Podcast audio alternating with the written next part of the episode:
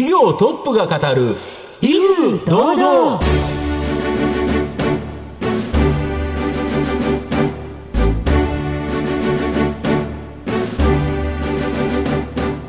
毎度相場の福の神こと藤本信之です。アシスタントの飯村美希です。この番組は巷で話題の気になる企業トップをお招きして番組の指揮者的役割である財産ネット企業調査部長藤本信之さんが独特のタクトさばきでゲストの人となりを楽しく奏でて紹介していく企業情報番組です。今週もどうぞよろしくお願いいたします。今週はですね、はい、大河ドラマ「どうする家康」でですね、うん、話題となっている浜松、はい、浜松に本社がある企業をご紹介したいなと思います。はい浜松市確か今上りで出世の町とかなんかそうね、立ってたりとかしますよね、はい、今日はそちらからお越しいただいておりますのでどうぞ皆様最後までお楽しみください。この番組は企業の情報システムのお困りごとをアウトソーシングで解決する IT サービスのトップランナーパシフィックネットの提供、財産ネットの制作協力でお送りします。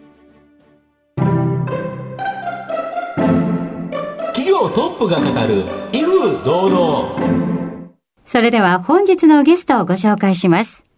証券コード6225、名称メイン上場、株式会社エコム、代表取締役、高梨聡さんにお越しいただいています。高梨さん、本日どうぞよろしくお願いいたします。よろしくお願いします。よろしくお願いします。株式会社エコムは、静岡県浜松市に本社があります。工業路の開発、設計、製造及び保守点検を行う先端熱技術総合エンジニアリング企業です。それでは、高梨さんの方からも簡単に御社のことを教えてください。えー、当社株式会社エコムは、製造業の中のですね、工場で使う加熱工程、いわゆる、えー、工業路と言われるものを設計、はい、えー、製作、えー、する会社でございます。工業路というのはですね、あの、一般製造業の中では、えー、例えば、熱をかける工程というふうに言いますが、はい、鉄を溶かしたり、まあ、溶解だったりですね、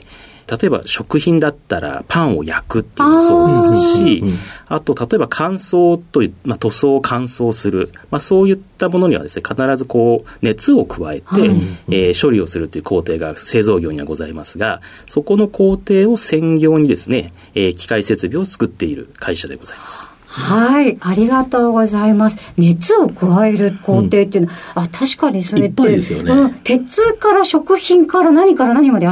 あるわけですね。そうなんですね。あの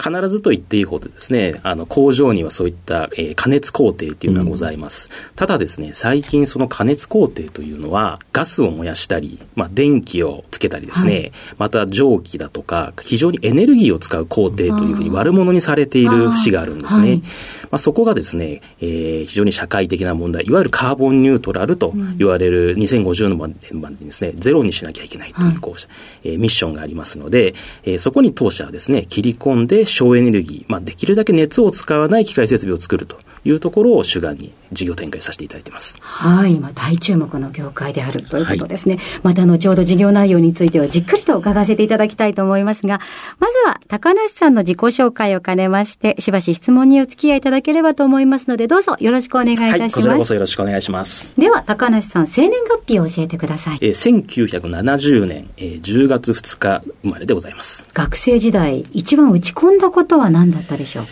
大学の時に競技スキーをやっておりまして、そこでですね、はい、えー、まあ、競技スキーといっても冬は、えー、スキー場におりますけど夏はあたかも陸上部のようにですね、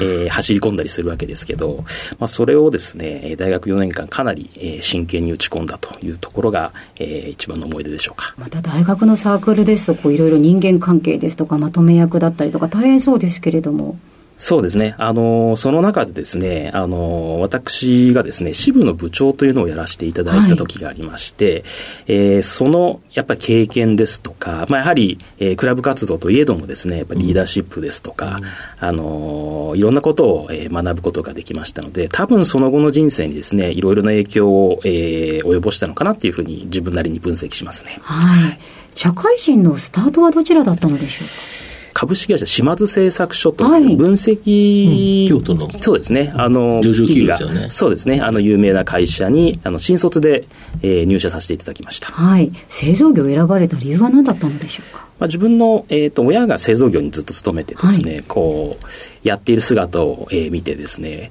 多分影響されたのかなというのもありますが、ものづくりについてですね非常に関心があったというところはございましたね。何年くらいお勤めだったんでしょうそちらで13年間ですね勤め上げまして、まあ、非常にこうえーまあ、素晴らしい、えー、会社というかですね、あの仲間と、まあ、先輩後輩、まあ、同期にも恵まれたですね、あの非常にあのいい、今となってはですね、思い出になっておりますね。その後ですが、このエコムとご縁ができたきっかけというのは何だったのでしょうか？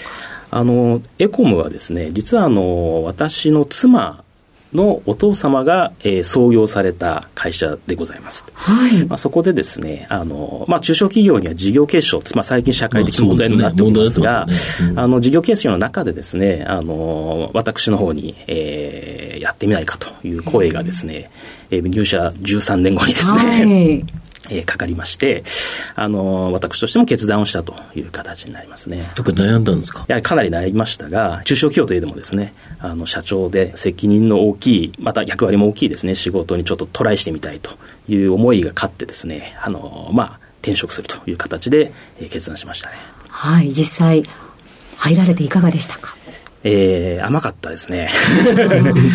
あの、やはり、まあ学生の頃からですね、まあそういったこう、トップに立って、まあそういったことをやるということがですね、非常に充,、まあ、充実した思い出でもあったので、もう一度それを味わいたいなということでありましたが、やはり、えー、企業とですね、学生とは全く違っていてですね、うん、えー、そう簡単にですね、頭を張れるようなことはできずにですね、非常に、えー、苦労して、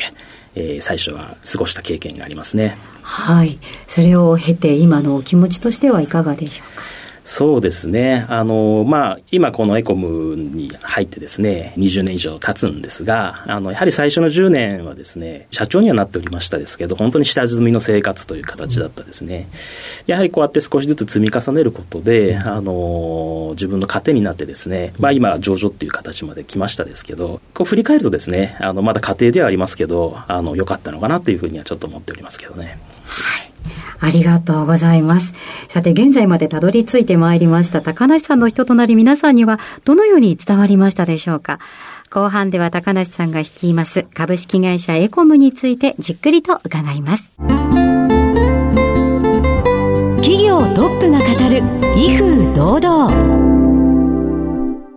では後半です。藤本さんのタクトがどう冴え渡るのか、ゲストの高梨さんとの共演をお楽しみください。まあ、御社はこの工業路の開発設計、製造及び保守点検がメインビジネスということなんですけど、もともとのスタートっていうのは、このメンテナンス、ここからなんですか？あの1985年創業しておりますが、うん、先代がですね、はい、まあ、工具箱一つで創業したという経緯がありますので、はい、当然ですね、うん、やれることはメンテナンスということで、うん、一件一件メンテナンスをですね、えー、することで事業を拡大していったということで、うん、当社のメンテナンスというのが創業になっております。でこのメンテナンス事業である程度収益が上がったところ、まあ、そこでこの製造とか開発とかの方に徐々に事業を広げられたということですか？そうですねその通りです。はい。なるほど。あと、この今、メンテナンス事業では、約600社もお客様がおられるということで、これ非常に安定的なストック型の収益になっているそうなんですが。我々はですね、まあ、創業からこう積み重ねているという実績がございますので、うん、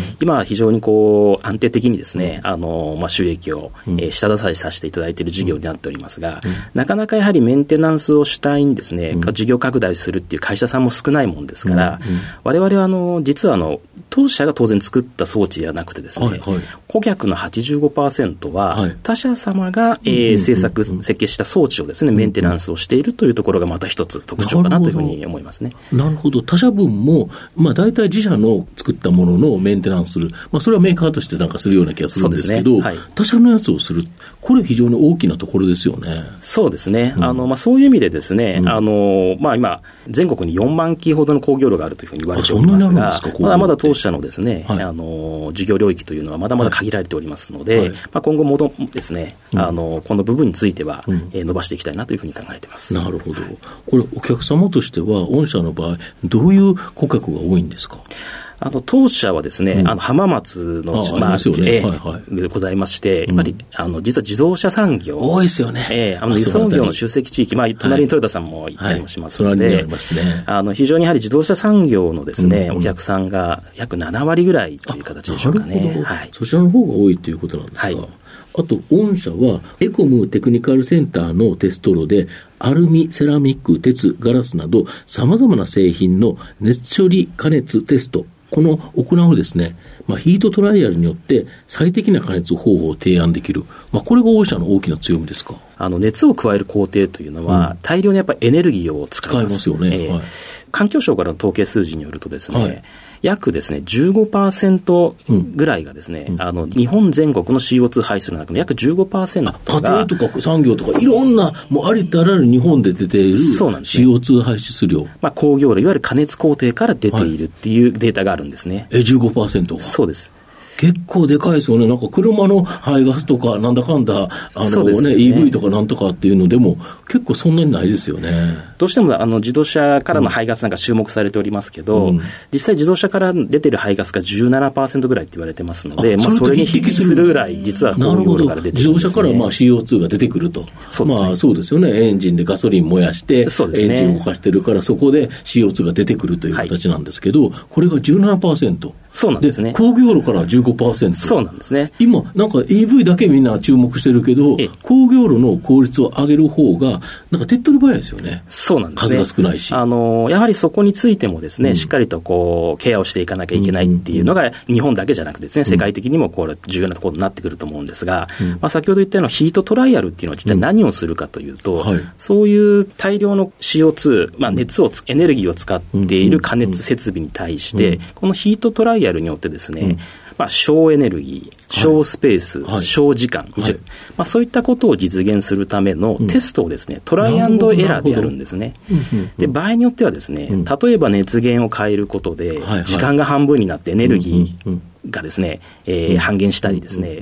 また、あの、加熱方法、例えば温度を低くしたりですね、圧力を変えたりだとか、あと、熱を加える方向を変えたり、まあ、そういったいろんなトライアンドエラーをすることで、えー2割から3割ぐらい、例えばエネルギーコストが下がる。エネルギー、まあ、エネルギーコストが下がるということは CO2 の排出量も下がるといったことをですね、お客さんと一緒にトライアンドエラーをしてですね、えーご提案させていただくというのが、当社のヒートトライアルという事業でございます。なるほど。とすると、まあ、熱をかけて、まあ、何らか製品を作っていく。はいまあ、結果として製品ができりゃいいわけで、はいその熱のかけ方が、実はもっといいやり方があるんじゃないかということですよね。その通りですね。今やってるやり方がベストではなくて、はい実際にテストすると、あ、実はもうちょっと温度低くても十分これ製品できるよということであれば、それの方がいいと。そういうことですね。なるほどそこを実証、検証する場が、当社の、えーヒートトライアルという事業でございますね。なるほど。このテスト結果から、まあ、工業炉の、まあ、改善とか改修工事を行う。は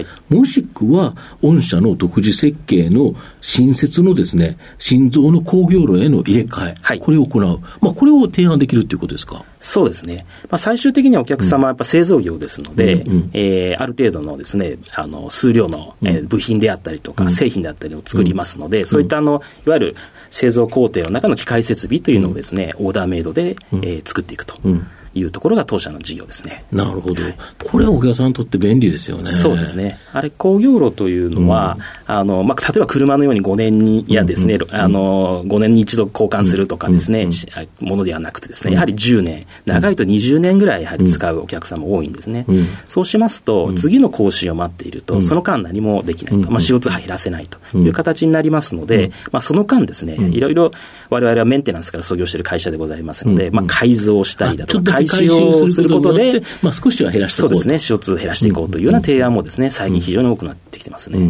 で以前はこのエネルギーの効率化によって、まあ、エネルギーコスト、はい。まあ、重油を使う量が減るとか、ガスを使う量が減る、電気代が減る、まあ、この削減で、まあ、回収する、まあ、あの新規置き換えのメリット、まあ、これだったと思うんですけど、最近ではカーボンニュートラルのため、CO2 削減で大きなメリットが出ると。いうことなんで、やはり自動車業界を中心に非常に今、こちらのですね、引き合いが増えてるとか。やはりあの、エネルギーコストを削減して費用対効果を出すということだけではなくてですね、うん、最近やはり CO2 を削減することが、うん、えー、イコールやっぱりメリットですね、コストメリットに効いてくるという時代になってますので、あの、そこについてはお客さん、まあ、特にわれわれのお客さんはですね、うん、えー、大手の上場企業様が多いので、まあ、そうですね、車、必ず車会社みんな、そうですね、必ずと言っていいほど、やっぱカーボンニュートラルに対するですね、取り組みをされてますので、非常にここについては、えー、大きな、えー、PR 効果があるのかなというふうに思ってます。なるほど。御社の今後の成長を引っ張るもの、なんでしょうか？当社ですね、うん、このヒートトライアルをですね、長年やっておりますので、いろいろな材料ですとか、うん、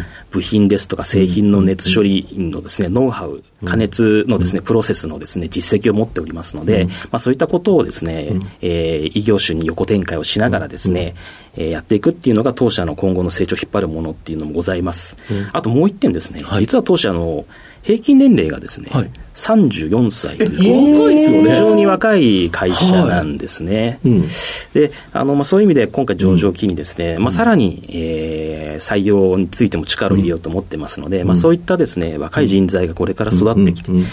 あ、それもですね、今後の成長を引っ張る原動力になっていくんじゃないかということで、非常に楽しみにしております。なるほど。では藤本さん最後の質問をお願いします。あなたの心に残る四字熟語を教えていただきたいんですが。有言実行でございます。はい、はい、えー、選ばれた理由をお聞かせください。はい。えー、もともと私ですね、割と陰で努力するタイプの えー、その派手な人間じゃないんですが、やはりこう社長というかですね、あのトップやらせていただいて、やはり自分のビジョンを語ったりですね、メッセージを出したり、やっぱり目標を掲げたり、まあそういったったことをしっかりと発信することで、そこで初めて人が集まったり、共感をしてくれたりですね、うん、えー、していく。そして何よりもですね、自分の退路を断つということでですね、はい、そして、えー、粛々と実行していくということの大切さというのをですね、やはり非常に多く学んだかなというふうに思っておりまして、まあ、頑張ってですね、有言実行ということを肝に銘じてですね、これからも事業展開していきたいと思っております。改めまして本日のゲストは、証券コード6225、名称メイン上場、株式会社エコム、代表取締役、高梨聡さんにお越しいただきました。高梨さんありがとうございました。こちらこそありがとうございました。どうもありがとうございました。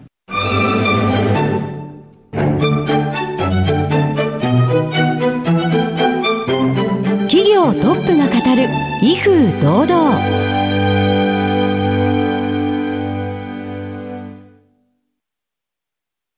企業の情報システムのお困りごとをアウトソーシングで解決する IT サービスのトップランナー。東証スタンダード証券コード3021パシフィックネットはパソコンの導入、運用管理、クラウドサービスからデータ消去、適正処理までサブスクリプションで企業の IT 部門を強力にバックアップする信頼のパートナーです。取引実績1万5000社以上。東証スタンダード、証券コード3021パシフィックネットにご注目ください。お送りしてきました企業トップが語る威風堂々、そろそろお別れのお時間です。今日のゲストは株式会社エコム代表取締役高梨聡さんでした。そして高梨さんの選ばれました四字熟語は有言実行でございました、えー、ぜひ最初から聞けなかったという方もラジコのタイムフリーやポッドキャストなどご活用ください。それではここまでのお相手は藤本信之と飯村美希でお送りしました。次回のこの時間までほなさいなら。この番組は企業の情報システムのお困りごとをアウトソーシングで解決する IT サービスのトップランナーパシフィックネットの提供財産ネットの制作協力でお送りしました。